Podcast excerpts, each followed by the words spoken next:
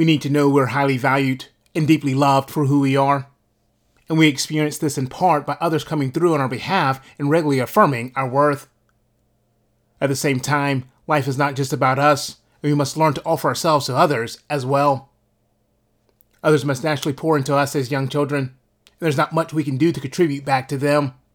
Life is just about us, and this is as it should be for this season. But as we grow, there should be a shift away from the selfish attitudes of childhood to the more mature understanding of caring for the needs of others as well. Of course, this is more difficult when our needs have not been met, or when we've never discovered our true self. It's hard to give ourselves away when we don't know what we have to offer. In fact, much of our self centeredness might be traced back to our own deep doubts, insecurities, and shame. When we're confident in who we are, we have greater freedom to offer ourselves to others. However, despite whatever difficulties might exist in our story, we must still realize life is not just about us. Meaning, purpose, and the good life are found through serving others.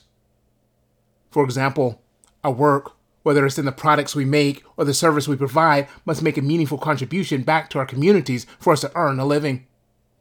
There's a mutual relationship here that requires us to consider the interests of others and not just ourselves. And certainly this is true relationally.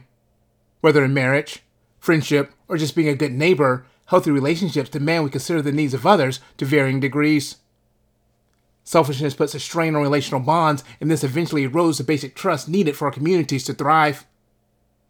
We create a dog eat dog world when we can't trust each other enough to look out for anything more than our own self interest.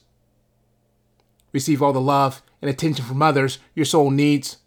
And remember, life is not just about you. Use your strength and all that you are to look out for the interests of others as well.